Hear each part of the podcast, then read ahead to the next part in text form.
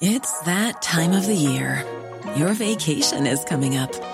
You can already hear the beach waves, feel the warm breeze, relax, and think about work.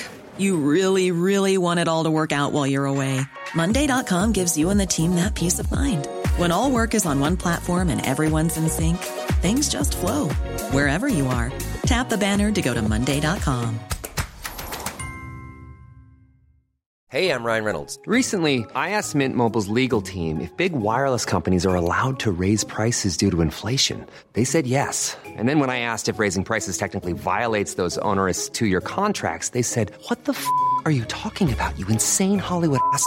So to recap, we're cutting the price of Mint Unlimited from $30 a month to just $15 a month. Give it a try at mintmobile.com slash switch. $45 upfront for three months plus taxes and fees. Promoting for new customers for limited time. Unlimited more than 40 gigabytes per month. Slows. Full terms at mintmobile.com.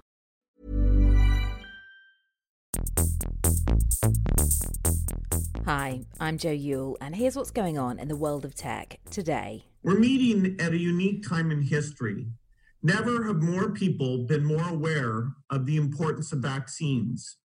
As we race to develop a COVID 19 vaccine, we must also renew our commitment to delivering every life saving vaccine there is to every child on earth. And with $8.8 billion raised and the announcement made by UK Prime Minister Boris Johnson at the Gavi Vaccine Alliance Summit in London, Bill Gates made a huge contribution to being right on target to do exactly that. I think it's safe to say this is not the kind of replenishment event we envisioned just early this year.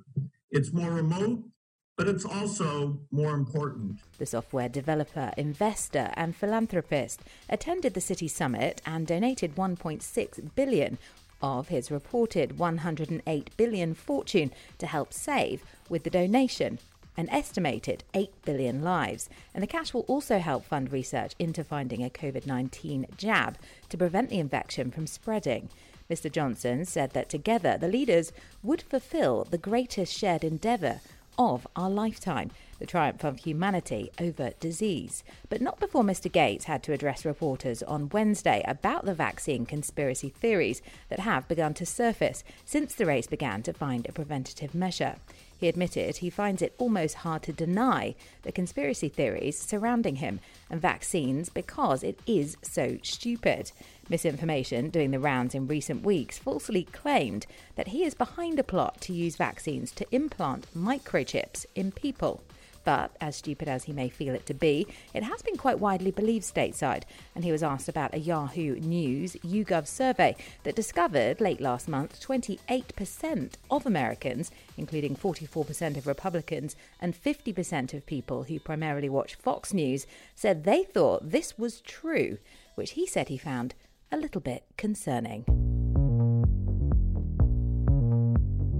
The latest news on the race to find the vaccine has stepped up a notch as scientists are hoping to discover whether a potential coronavirus vaccine has worked as soon as the end of August.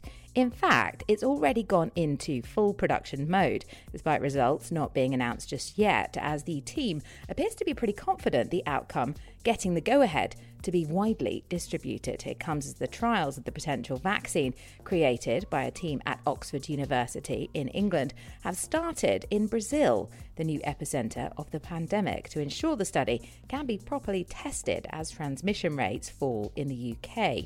Pascal Soriot, chief executive of AstraZeneca, said if the jab passes human trials, it will be ready in the autumn. Now, moving on to another of America's powerful voices right now in the world of tech, and Elon Musk is calling for the breaking up of Amazon after calling it a monopoly on Twitter. The SpaceX chief's fury came in response to a tweet from a US journalist who said his book, Unreported Truths About COVID 19 and the lockdown was being removed from Amazon's Kindle publishing division for being in breach of unspecified guidelines. Musk tweeted Amazon's owner saying, This is insane at Jeff Bezos, criticizing Amazon's decision. But you could be forgiven for feeling this was just the latest spat between two titans of business competing to dominate key markets on Earth and in outer space. And seemingly, Mr. Musk won the battle. As shortly after the exchange, an Amazon spokeswoman said the book had been removed in error and was being reinstated. Another slightly awkward situation of the written word came as the WHO, who recently had its funding ripped by Mr. Trump, stopped their investigations into the US president's highly heralded drug, hydroxychloroquine. The spanner in the works came off the back of a paper published in The Lancet that showed a study into the drug illuminated its use was linked to an increased risk of death and heart arrhythmias among people severely ill in hospital with coronavirus. Researchers have now backtracked and apologised, retracting the study that prompted the temporary suspension of investigations into its effectiveness.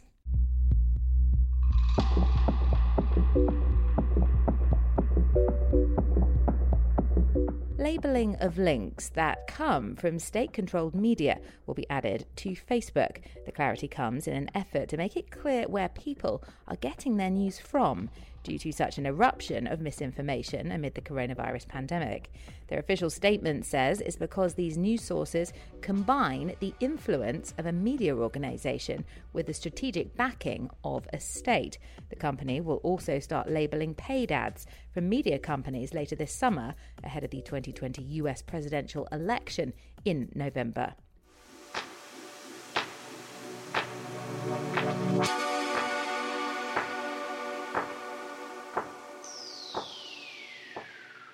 The dangers of not being clean when it comes to vaping have been highlighted as fears grow over harmful bacteria developing.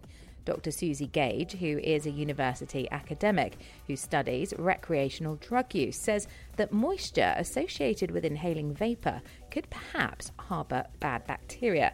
She suggests that if the e cigarette or vaping device isn't cleaned regularly, it could lead to the user becoming ill.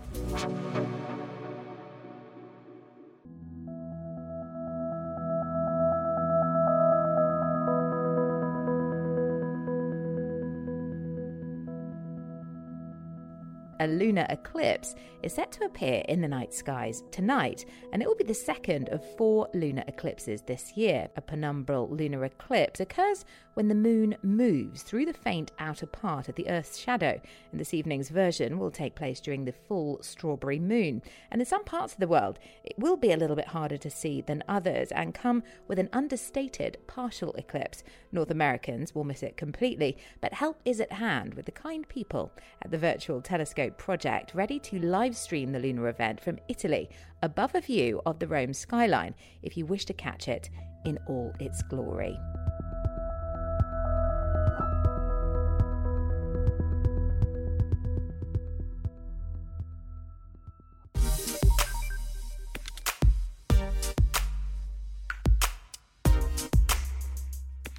You're up to date. For more tech stories and a deeper dive, head to Women Tech Charge, our other technology podcast, where hostess Anne Marie Imafidon chats to inspiring women in the industry. And we will see you on Monday, same time, same place. Have a lovely weekend.